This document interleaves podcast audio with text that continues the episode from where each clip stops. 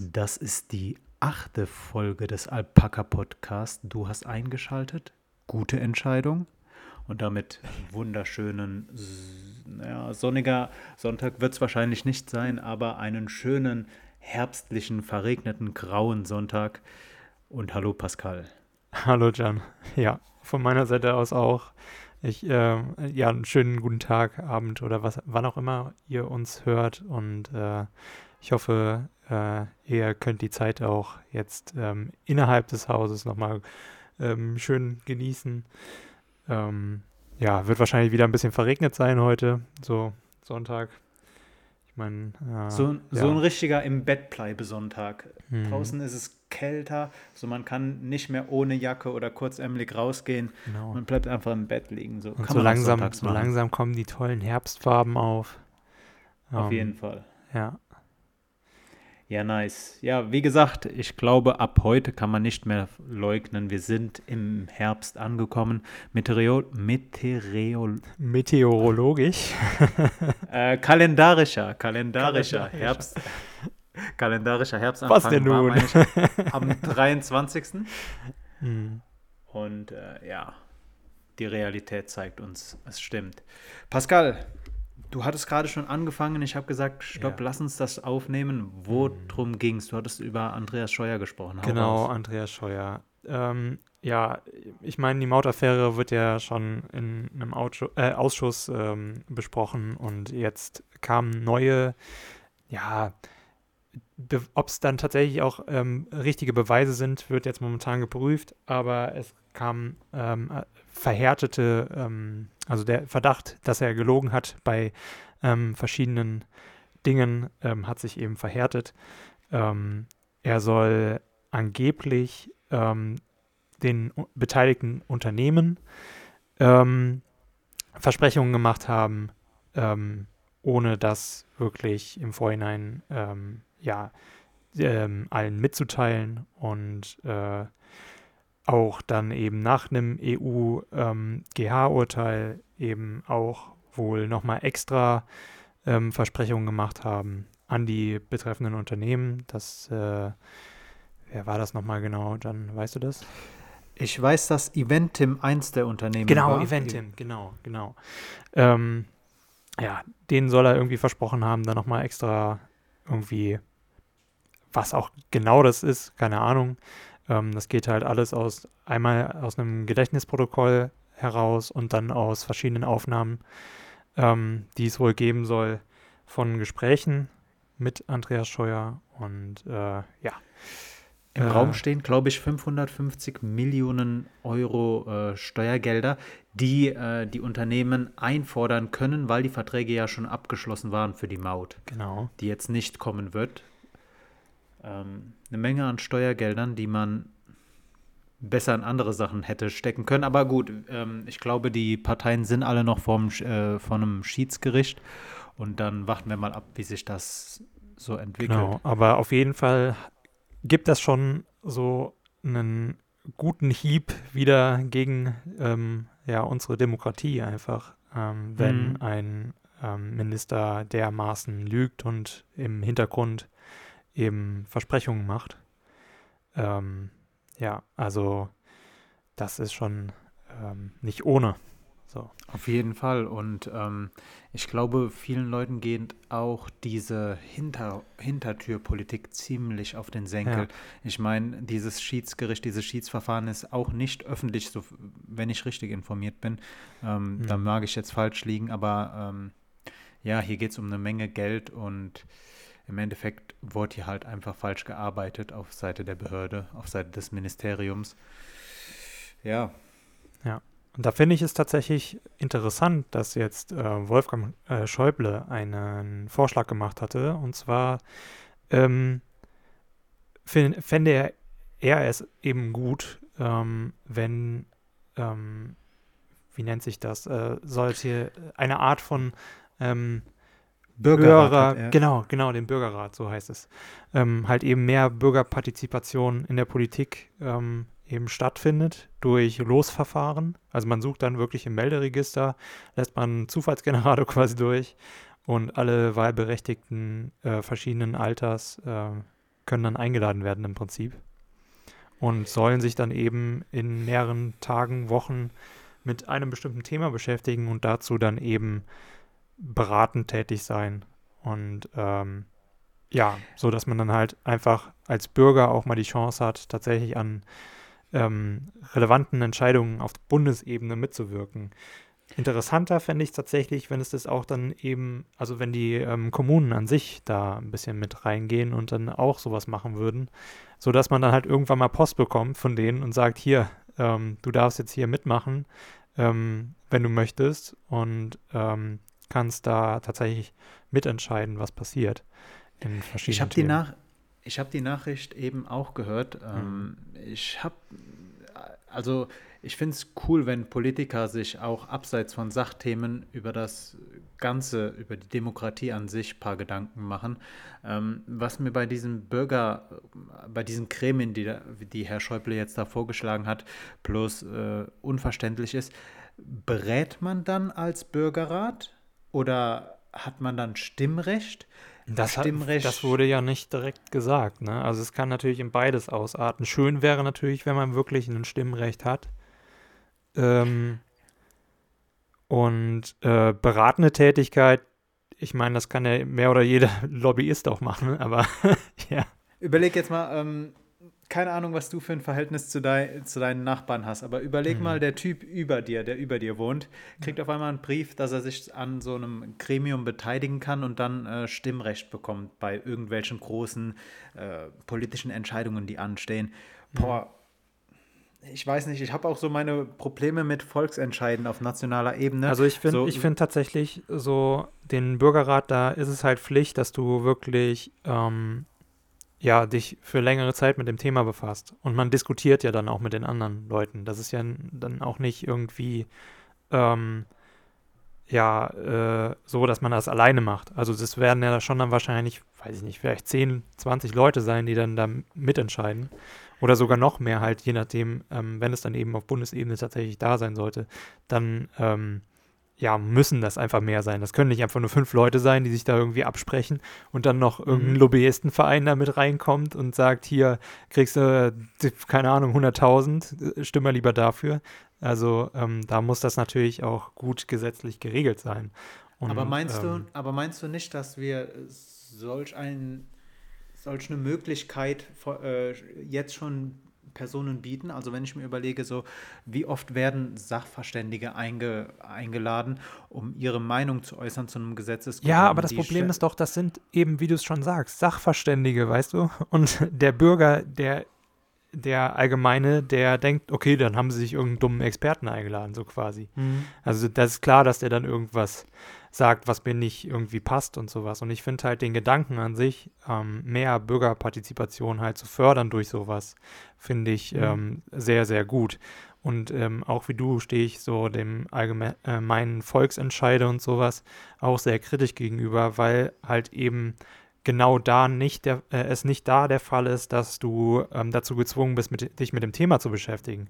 Und du dann halt eben auch so Leute hast, die ähm, ja ganz hinten irgendwo in ihrem Hirn, äh, keine Ahnung, halt nicht die Schlausten sind so und äh, sehr dumme Entscheidungen treffen können und ähm, ja, aufgrund einfach ihrer, weil sie ungebildet sind oder halt auch einfach generell denen alles scheißegal ist ähm, und sie dann einfach nur wählen, um andere Leute einfach abzufacken oder denken, das wäre jetzt das Gute, ist aber im Endeffekt genau einfach nicht richtig. Und ähm, welche das ist natürlich Gefahr, Gefahr. Ich, welche Gefahr ich bei äh, Volksentscheiden sehe, ist halt, dass wir aktuell schon große Probleme mit Desinformationskampagnen haben. Ja, natürlich. Mhm. Ich denke, Corona, das ganze Corona-Thema ist dafür ein sehr gutes Beispiel. Wenn wir jetzt Volksentscheide äh, vierteljährlich oder wie auch immer haben, wie, wie zum Beispiel in unserem Nachbarland der Schweiz, ähm, mhm ich glaube, dass dann diese ganze Beeinflussung oder der Versuch, dich oder deine Meinung zu beeinflussen über Medien, über Kampagnen, dass das Ganze noch stärker wird und ähm, dass das gegebenenfalls auch zu einer Polarisierung in, in einer Gesellschaft hinzufügt. Also ich stelle mir immer so die Frage, eine gute Politik, macht die sich deutlich dadurch, dass jeder jeden Tag darüber spricht oder dass niemand sich mehr für die Politik interessiert? Die Frage stelle ich mir halt wirklich. Ist es, ähm, ist, muss es Ziel einer Politik sein, dass sich niemand mehr für politische Entscheide interessiert? Also, dass sie einfach die Lebensumstände so angenehm macht, dass du kein Interesse mehr hast oder selbst denkst, irgendwas verändern zu möchten? Oder muss Politik dein Interesse für, den, für, der, für die Diskussion wecken? Die Frage stelle ich mir ernsthaft. Mhm. Weil eine Zahl ist mir im Kopf geblieben. Ich glaube, die erste Wahl, die, die der Irak nach dem Irakkrieg hatte, hatte eine Wahlbeteiligung von über 90 Prozent. Es gab Anschläge auf Wahlbüros und äh, die Lage war halt noch vollkommen instabil. Die USA waren damals auch noch äh, als Besatzermacht im Land. 90 Prozent Wahlbeteiligung. Wenn du dir heute Kommunalwahlen anschaust, wie jetzt zum Beispiel hier in NRW, selten siehst du mal dort, äh, dass es in der Stadt über 50 Prozent Wahlbeteiligung gibt. Mhm. So, was, was sagt uns das jetzt aus?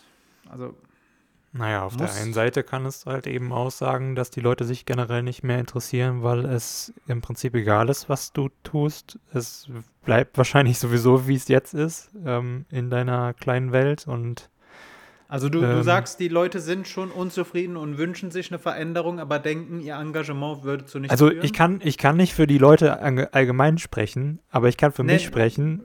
Ja. und, ich, und, ich, sage schon, ähm, ich würde gerne mehr machen, aber ähm, ohne dass ich gezwungen bin, in eine Partei einzutreten, mhm. ohne dass ich ähm, irgendwie ähm, so viel ähm, selbst suchen muss, quasi, wie ich mich an der Politik beteiligen kann. Weil das, finde ich, ist ähm, in Deutschland halt so eine Sache. Du musst erstmal selbst recherchieren, wie du überhaupt teilnehmen kannst und partizipieren kannst, außerhalb jetzt irgendwie von Demos und so weiter, sodass ja. du halt wirklich auch was bewegen kannst weil sich irgendeine Initiative wie Fridays for Future anzuschließen oder sowas, das mag schön sein, aber im Prinzip kannst du dann auch immer noch nicht viel machen, so, ne? Ähm, es sei okay, denn, du bist halt irgendwie so die obersten Leute da quasi, die das so alles organisieren.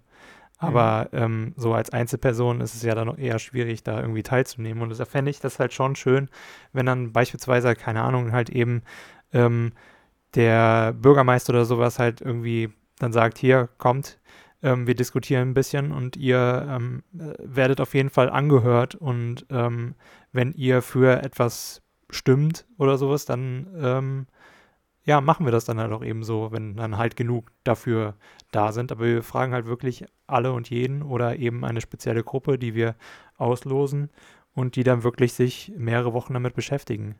Und dann, ähm, ja, ich finde halt auf kommunaler Ebene geht das viel, viel schneller und würde viel, viel besser funktionieren als auf Bundesebene, wie das jetzt Herr Schäuble möchte. Aber ähm, ja, ich meine, selbst da gibt es das halt noch nicht so in dem Maße. Schlüssige Argumentation. Ich hatte einige Fragen, die du mir wirklich gerade mit dem Part hier beantwortet hast. Ähm, eine Frage, die dann immer noch in meinem Kopf äh, schwirrt, was hältst du denn davon, jetzt weder demonstrieren zu gehen, noch Mitglied einer Partei zu werden, sondern gegebenenfalls, gegebenenfalls Teil eines äh, Vereins zu werden. Also nehmen wir an, du bist leidenschaftlicher Radfahrer und möchtest, dass die Stadt besser Radwege ausbaut. Mhm. Dann, wirst du, dann gehst du halt zu diesen Treffen von diesen lokalen Fahrradfahrerclubs oder Fahrradfahrergewerkschaften oder, ne, nicht Gewerkschaften, aber es gibt ja so, hm, also das, was der ADAC für Autofahrer in Deutschland ist, gibt es ja auch auf für, Fahr äh, für zwei Rad Räder. Mhm. Ähm, was, wie fändest du das? Naja, wo du es jetzt mit dem ADAC vergleichst, der ADAC ist für mich schon kein normaler Verein mehr. Also der ADAC ist halt eben auch gewinngetrieben und ähm, ja, mhm. also das. Das wären ähm, dann wieder dein, die Experten, von denen wir am Anfang gesprochen ja, hatten. Genau. Also, naja, nicht ganz. Also, ähm, ja, also einfach irgendeinem Verein beitreten, sagen wir mal zum Beispiel den Naturschutzbund oder sowas. Der ist mhm. ähm, bei uns zum Beispiel im Wetter, ähm, wo ich derzeit wohne, ist der ähm, auch groß und ma die machen viel da. Mhm. Ähm, sind äh, überwiegend halt ältere Leute, die da ein bisschen was machen und ein extremes Problem damit haben, junge Leute irgendwie für sich zu gewinnen. Ähm, was da jetzt genau der Grund ist in Wetter, keine Ahnung.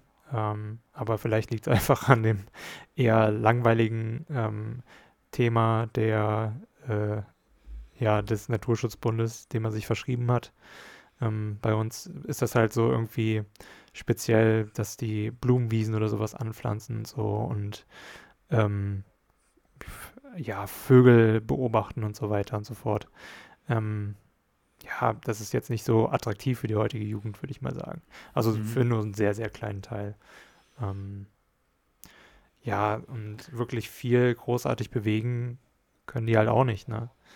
Ähm, ich, ich glaube, dass einige Vereine doch schon ziemlich politischen Einfluss haben, aber da wären wir dann halt wieder bei den Experten, die du am Anfang meintest, die dann auch wieder fernab äh, des normalen Bürgers mhm. sind. Ähm, Vielleicht kurz noch zu Fridays for Future. Äh, die haben ja jetzt am 25. wieder demonstriert, also gestern. Ja. Äh, Bundes, nee, nicht bundesweit, sogar europaweit. Ähm, hm. Selbst in Bangladesch gab es äh, Fridays for Future. Allein in Deutschland irgendwie 200.000 wohl, ähm, laut eigenen Zählungen.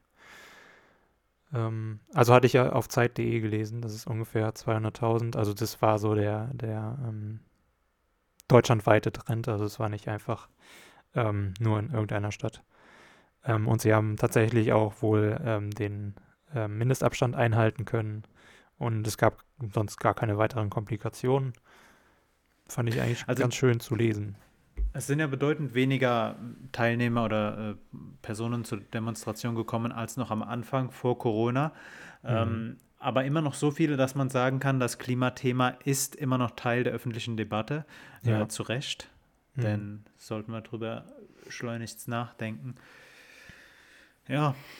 Ähm, ich bin, wie gesagt, ich bin, ich habe meine Zweifel, was diese Bürgerräte angeht.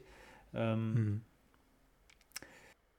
Ja, ich meine, das ist ja, ist ja berechtigt. Ne? Also das erstmal der Vorschlag, den finde ich gut. Allerdings mhm. muss halt, wie ich schon sagte, da muss halt wirklich ein Regelwerk bestehen. Und man muss gucken, dass man sich da eben keine ähm, Personen einschleust, dadurch die ähm, ja, der Demokratie mehr schaden, als sie ihr gut tun. Also da muss man natürlich auch dann eben nachschauen. Ich glaube, man wird sowieso nicht so viele Personen haben, die zur Verfügung stehen.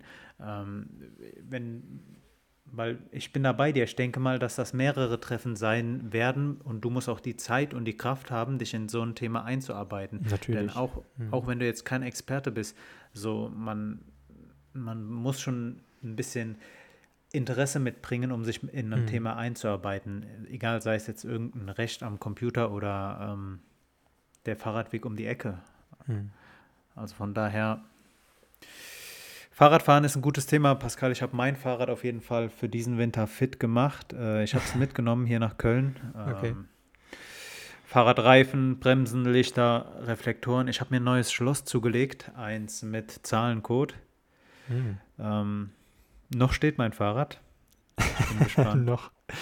Ja. Ähm, hast du ein Mountainbike oder hast du so ein Stadtrad, so ein Trekking? Ich habe seit Jahren ein Mountainbike und ja. komme damit in der Stadt auch gut klar. Allerdings bin ich nicht festgelegt auf irgendein Fahrrad. Ich bin mhm. äh, da ziemlich leidenschaftslos. Hauptsache es klappt, Hauptsache die Bremsen funktionieren und dann, ja. ja. Und in Köln ist es auf jeden Fall einfacher und angenehmer, Fahrrad zu fahren als in der Hauptstadt. Ja, ist halt auch alles flach, ne? ja, geht. Flach nee, die Fahrradwege sind einfach, ich fühle mich sicherer auf den in Kölner Was? Straßen als auf Berliner Wegen. Mhm. Ähm, dennoch, Volt hat, glaube ich, jetzt im Kommunalwahlkampf ein Plakat gehabt, Fahrradfahren wie in Kopenhagen. Mhm. Wusstest du, dass in Kopenhagen die Fahrradwege so gut ausgebaut sind und dass es da für Fahrradfahrer noch angenehmer ist als in Amsterdam? Ich meine, Amsterdam ist ja schon krass, wie angenehm es ist, dort Fahrrad zu fahren. Ja gut, du hast halt äh, eine fast komplett befreite Innenstadt von Autos, ne? Mhm. Ähm, ja, dann ist schon geil natürlich. Da hast du nur so ein paar Lieferdienste und so, die da langfahren. Und ähm, hast dann quasi die komplette Straße so für dich als Fahrradfahrer. Ist natürlich weitaus sicherer. Aber dass Kopenhagen glaube, jetzt äh, irgendwie so groß ist mit den, mit den Fahrradwegen und halt äh, so fortgeschritten, ja, Dänen sind ja generell äh, was irgendwie, ähm, ja, so mehr oder weniger moderne, ähm, ähm, ja, Verkehrswege und sowas sind die ja schon ein bisschen was weiter vorne, aber das geht halt auch aufgrund der Größe, ne? Ich weiß nicht, mhm. wie viele Einwohner hat Dänemark insgesamt? Über vier Millionen ein bisschen? Ich weiß Oder es sowas? nicht. Ich Keine weiß Ahnung. es nicht. Ja, da kannst aber, du auch wesentlich schneller sowas durchsetzen. Ne? Klar, klar. Also Dänemark ist so ein interessantes Land. Wusstest du, dass Grönland ja. eigentlich zu Dänemark gehört? Ja, wusste ich. Mhm. Das ist äh, interessant. Jetzt äh, ist mir, habe ich gelernt durch diese ganze Trump-Sache, mhm. äußerst interessant. Also Dänemark ist so dieser kleine Dude, der hinten in der Klasse hockt, aber das Faustdick hinter den äh, Ohren hat. Stimmt. Aber ich finde Norwegen auch irgendwie so, ne? Ich meine, Norwegen ist ein ultrareiches Land, ne? Dadurch, dass sie ja, so viele Öl, Ölreserven auch ähm, hatten oder immer noch haben und auch sehr gut ähm, als Land wirtschaften mit, ähm, mit Aktienhandel und so weiter, da sind die richtig weit vorne. Also da kann man sich wirklich eine Scheibe von abschneiden. Und ähm, auch mit alternativen Energien und so weiter versuchen sie jetzt dann eben vom Öl wegzukommen und das quasi nur noch nach außen hin zu verkaufen, so mehr oder weniger. Ja, ähm, ja. ich glaube, rückschrittlich ist noch deren große, ähm, deren große Anzahl an Werften, die die haben. Mhm. Oder die, äh, und ähm, genau, du hast vollkommen recht, was die E-Mobilität angeht. Das ist eine ja. äußerst progressiv, progressive, ich äh, finde den Begriff radikal nicht angebracht, aber ähm, eine Stufe stärker eingestellt, was hier den ja. Wandel, äh, ja. was denn hier, was den Wandel der Mobilität hier vor Ort Ich meine, jedes Mal, wenn irgendwie ein neues E-Auto kommt oder Wasserstoff oder sonst irgendwas, dann liest du mhm. immer, Norwegen hat schon hier ähm, angefragt, wie viele sie denn bestellen können, so ungefähr. Mhm. Ähm, äh, zwischen den Zeilen liest du das dann halt immer irgendwie so. Und ähm, ja, finde ich äh, auf jeden Fall schon klasse.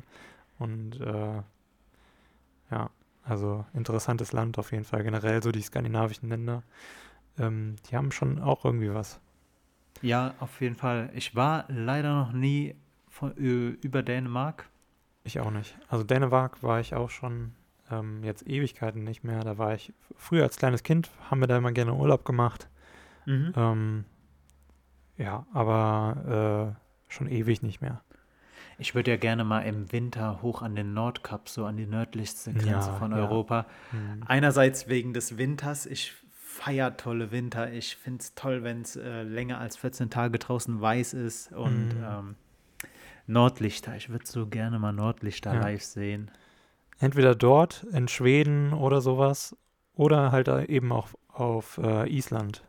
Würde ich auch mhm. gerne mal. So einmal um die Insel auffahren. Kannst ja innerhalb von 24 Stunden theoretisch die ganze Insel einmal gesehen haben. Ähm, zumindest von der, ähm, von, dem, von der Fahrtstrecke her. Schweden ähm. auch ein Land, das das äh, Bargeld fast komplett abgeschafft hat im mhm. praktischen Gebrauch. Wobei ja da in Europa generell eher so Estland ähm, sehr weit vorne ist. Mit bargeldlos bezahlen und ähm, mit Kryptowährungen und sowas. Die haben ja, glaube ich, sogar mittlerweile eine eigene estnische äh, Kryptowährung, wenn ich mich recht erinnere. Und ähm, generell haben, hat da auch jeder Bürger einen E-Pass im Prinzip. Darauf ähm, wollte ich gerade zu sprechen also kommen, auch was die, ähm, was die Behördengänge angeht. Du kannst da viel mehr digital machen, digital ja. dich selbstständig machen. Hier das undenkbar. Ist heftig. Ja, das würde hier erstmal Ewigkeiten brauchen. Ja. Das, ist, das ist auch so eine, so eine Forderung, die mhm. ist berechtigt, aber man muss halt auch einfach dran denken, wie groß dieser Verwaltungsapparat ist. Und ähm, ja. Veränderungen, die man jetzt anstößt, die werden halt erst in Jahren ihre Wirkung zeigen. Mhm, ja. Naja, aber das ist zum Beispiel auch ein Thema, das sollte, das sollte die neue Regierung, hoffentlich neue Regierung, nach der äh, nächsten Bundestagswahl angehen. Definitiv.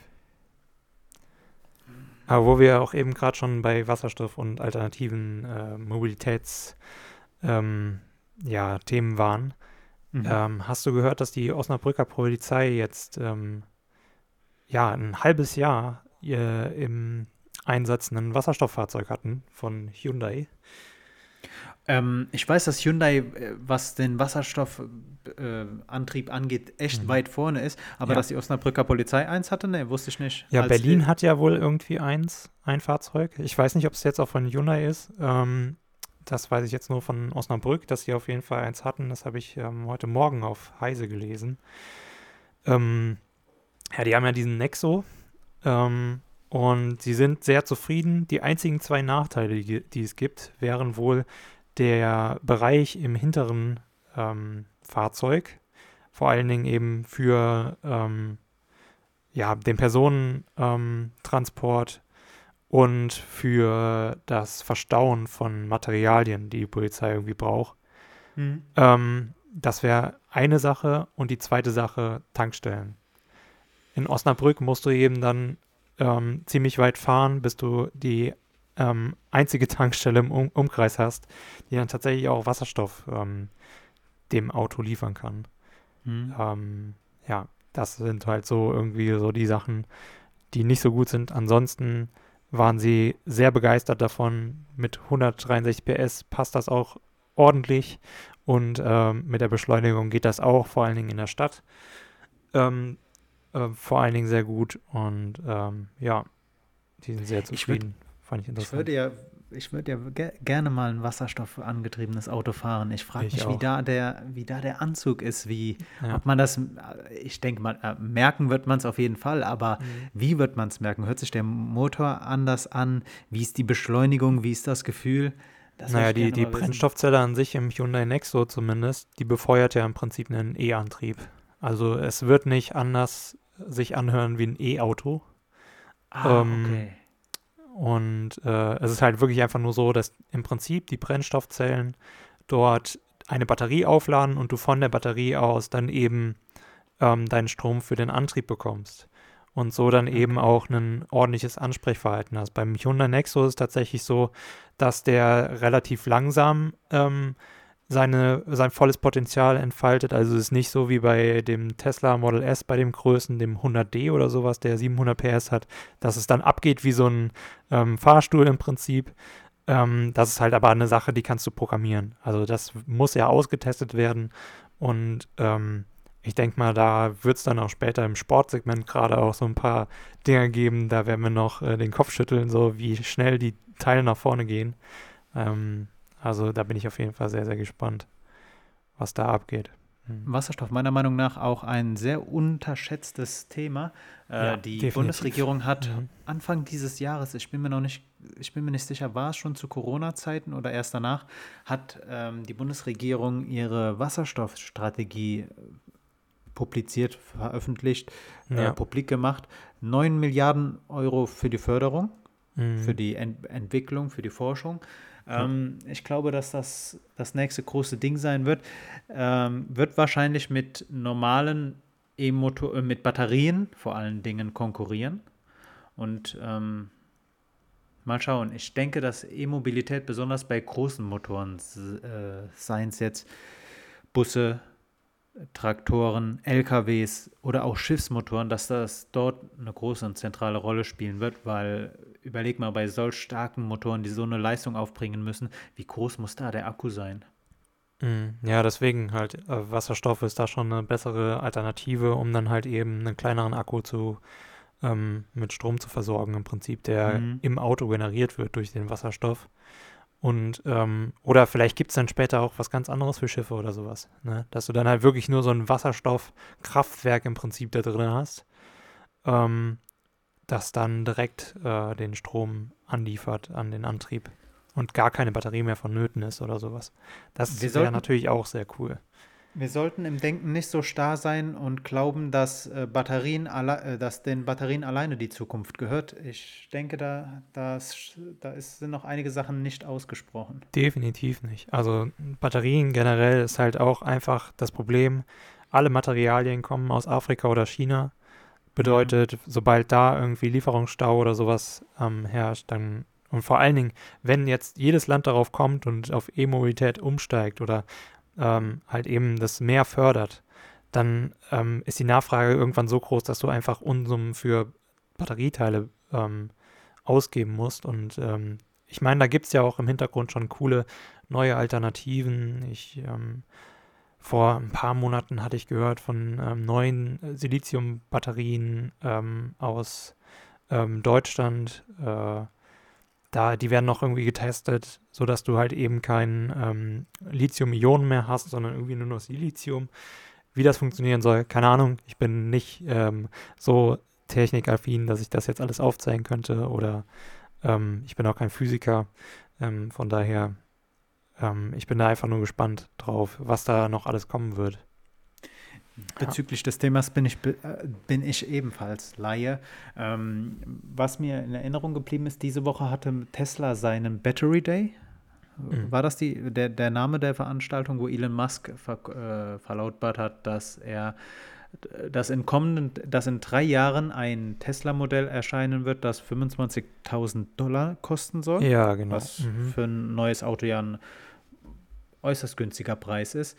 Ähm, und die Batterielebensdauer wird 100.000 Kilometer betragen, was man halt auch im Hinterkopf behalten muss. So eine Batterie verliert ja irgendwann auch an Leistung. Ja, deswegen ähm, merkt ja jeder mietest du ja im Prinzip auch ähm, bei den meisten Automobilherstellern wie BMW und sowas, ähm, mietest du tatsächlich deine Batterie. Die wird dann irgendwann ausgewechselt. Da darfst du dann auch mal eine für eine neue Batterie quasi ähm, Geld bezahlen, die dir eingebaut wird das ist ein Punkt, den muss man im Hinterkopf behalten, dass man mhm. für so einen Wechsel dann auch nochmal ein paar Scheine auf den Tisch legt. ja. Oder was heißt ja. Scheine? Wenn wir schon kontaktlos bezahlen, dann halt ähm, paar Tokens.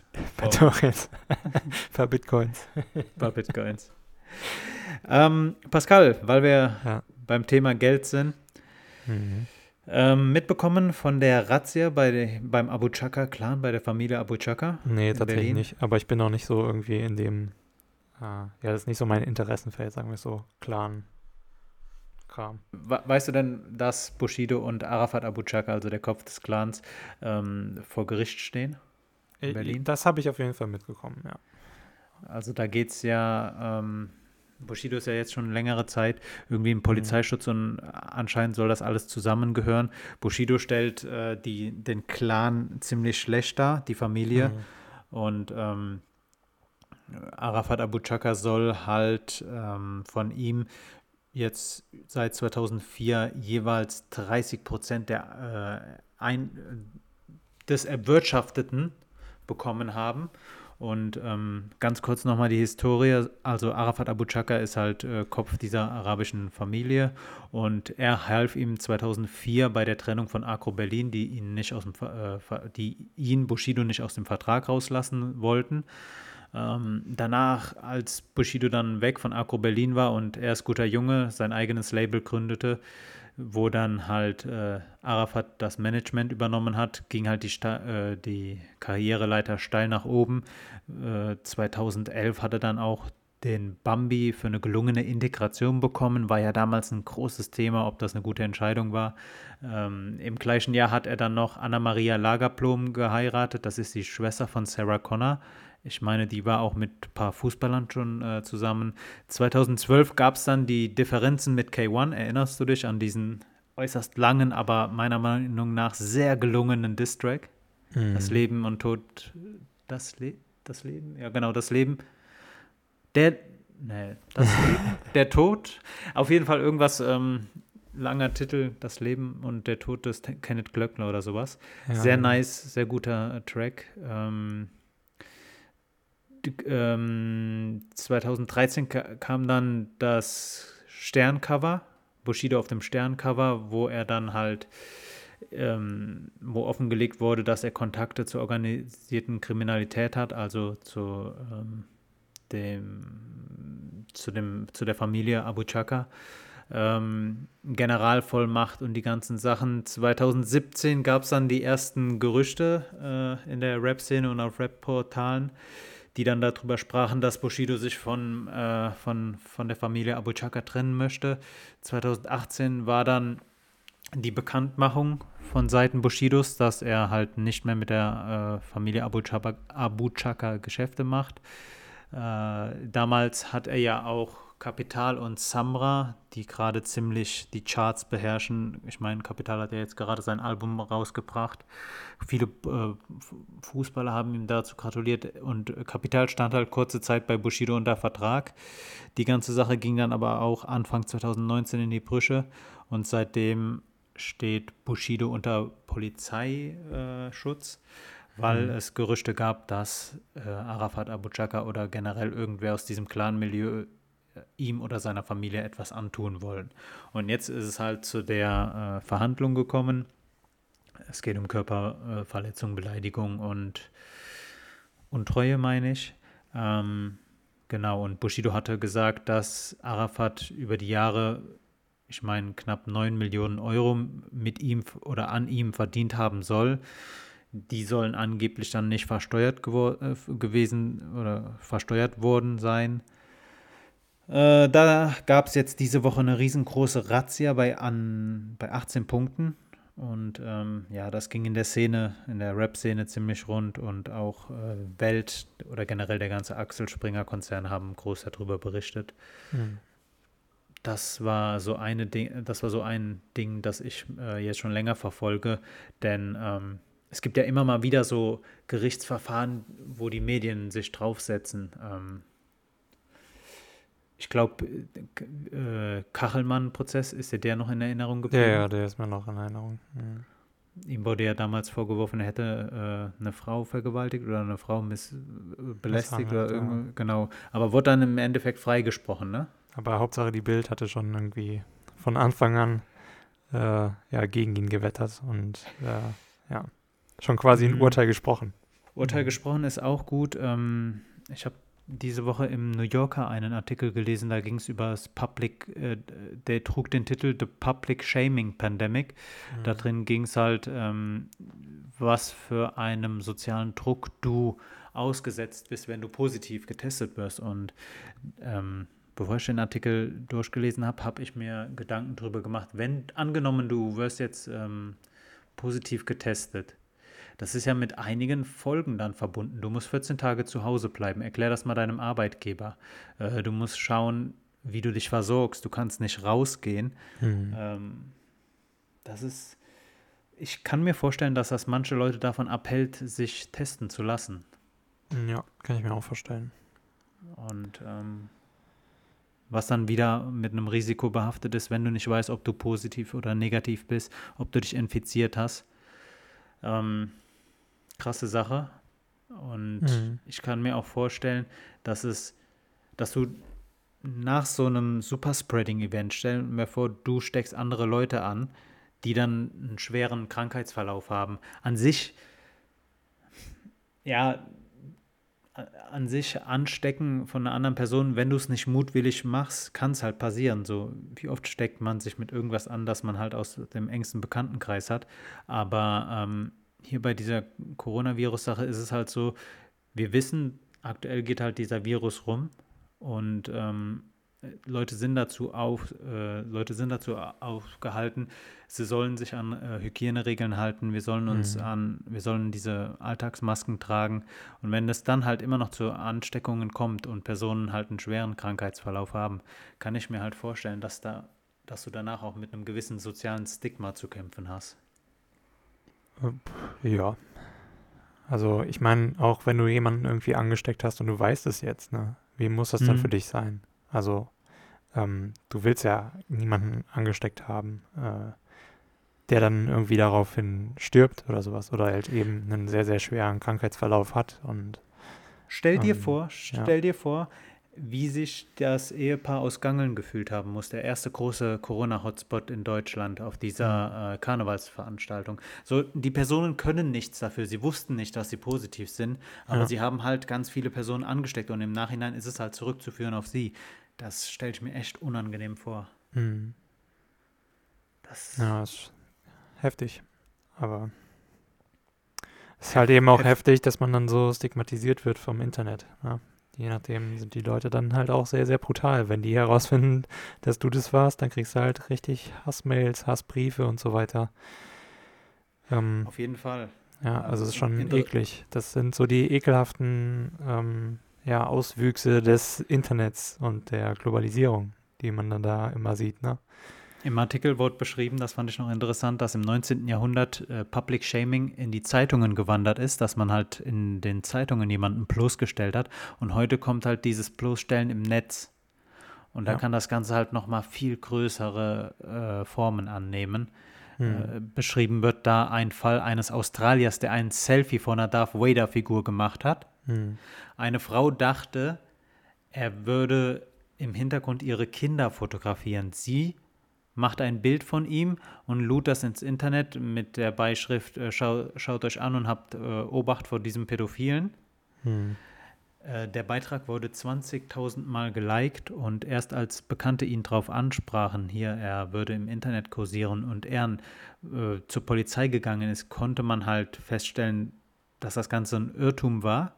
Hm. Aber er hat danach noch 20 Mord, äh, Morddrohungen bekommen. Das kann also Auswüchse annehmen und ich kann auch kann mir vorstellen, dass da manche Personen äh, übers Ziel hinausschießen. Ich meine, ich finde dieses Prinzip da in, den, in manchen amerikanischen Bundesstaaten ist es so, du bekommst mitgeteilt oder du kannst nachschauen, ob in deiner äh, Gegend irgendwo Sexualstraftäter, Sexualstraftäter ähm, leben. Hm. Ich bin da ziemlich zwiegespalten. Ich, das stigmatisiert Leute und ähm, somit gibt man ihnen auch nicht die Möglichkeit, äh, sich nochmal von einer guten Seite, von einer besseren Seite zu zeigen. Verstehst du, was ich Hm. meine? Ja, ja, verstehe ich. Und ähm, Also es ist auf jeden Fall auch nicht, ähm, ja, es war das immer so ein bisschen blöd auszusprechen, aber es ist halt auch nicht so sehr christlich, wie die ähm, Amerikaner immer gerne so tun, ne? Also, Mhm. An, andererseits kann ich halt auch die Argumente verstehen, so ich Mhm. möchte halt wissen, wenn, wenn eine potenzielle Gefahr irgendwo ist, aber jemand, der halt seine Strafe abgesessen hat und der sich geändert hat, ja, aber hat er sich geändert? Das ist halt so auch die Frage dann, ne? Also ich will jetzt dem nichts Böses ähm, oder so äh, dann Mhm. Aber ähm, wenn ich mir so angucke, wie das System in den USA funktioniert mit Gefängnissen, dann glaube ich nicht, dass jemand, der da rauskommt, sich irgendwie geändert hat. Also die Wahrscheinlichkeit, dass jemand aus so einer Scheiße rauskommt und dann wirklich nicht wieder Kacke baut, ist halt geringer, als wenn er dann irgendwie in Norwegen in einem ähm, krassen Gefängnis war, das äh, wirklich auf ihn eingegangen ist und ihm geholfen hat, aus der Scheiße rauszukommen. So in den USA wirst du da reingesteckt, weggesperrt und ähm, ja, dann wirst du da von den ähm, Wärtern halt blöd angekackt, egal was du machst. Die müssen dich einfach nur irgendwie auf dem Kieker haben. Du wirst von anderen ähm, Personen, die mit dir eingesperrt sind, ähm, runtergemacht. Gerade Sexualstraftäter ähm, haben es ganz, ganz schwierig in, äh, in ähm, Gefängnissen.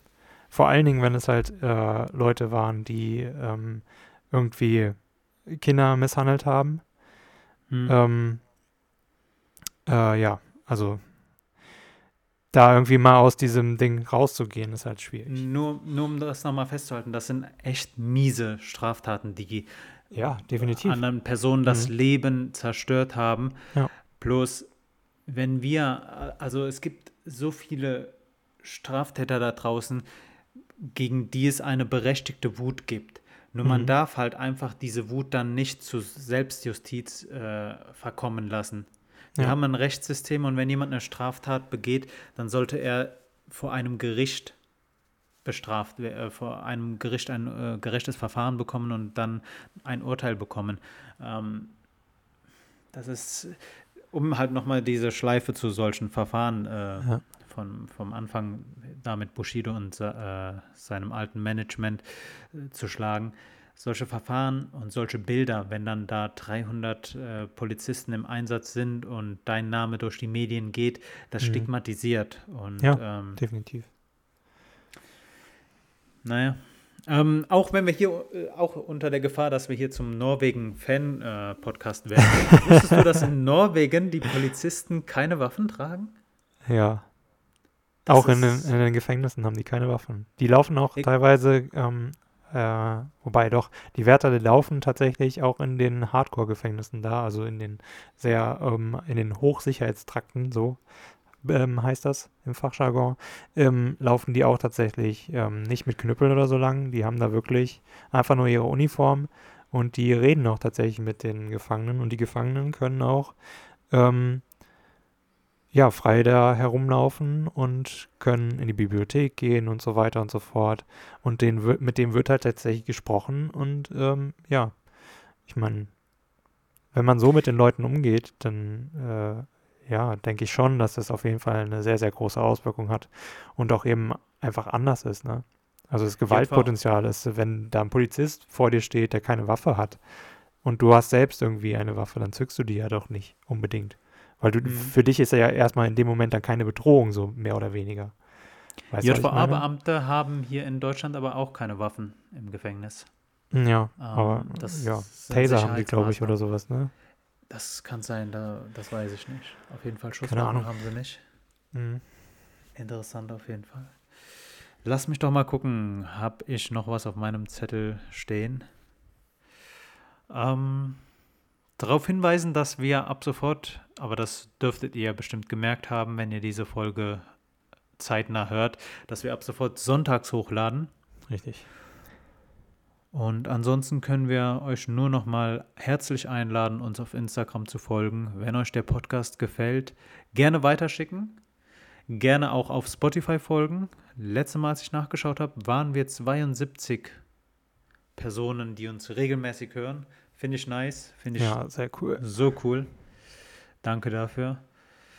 Ja, Pascal. Ja. Hast du noch ein Thema?